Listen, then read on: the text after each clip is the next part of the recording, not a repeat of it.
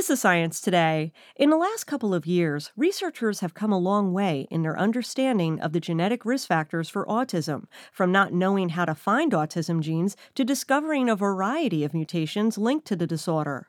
Psychiatrist Stephen Sanders and his colleagues at the University of California, San Francisco recently found a molecule responsible for infantile autism. The hope is that this gene gives us insight into what autism is at a fundamental neurological level. Key things we want to find out are is there an age at which you can fix this gene problem and see the symptoms go away, or do you have to do it early on? Basically, the discovery gives scientists hope that autism could possibly be cured not only in children, but in adults too. We also want to see where in the brain and when in the brain and which cell types are involved to try and work out what autism is and see if that underlying defect can be repaired or at least changed in an adult.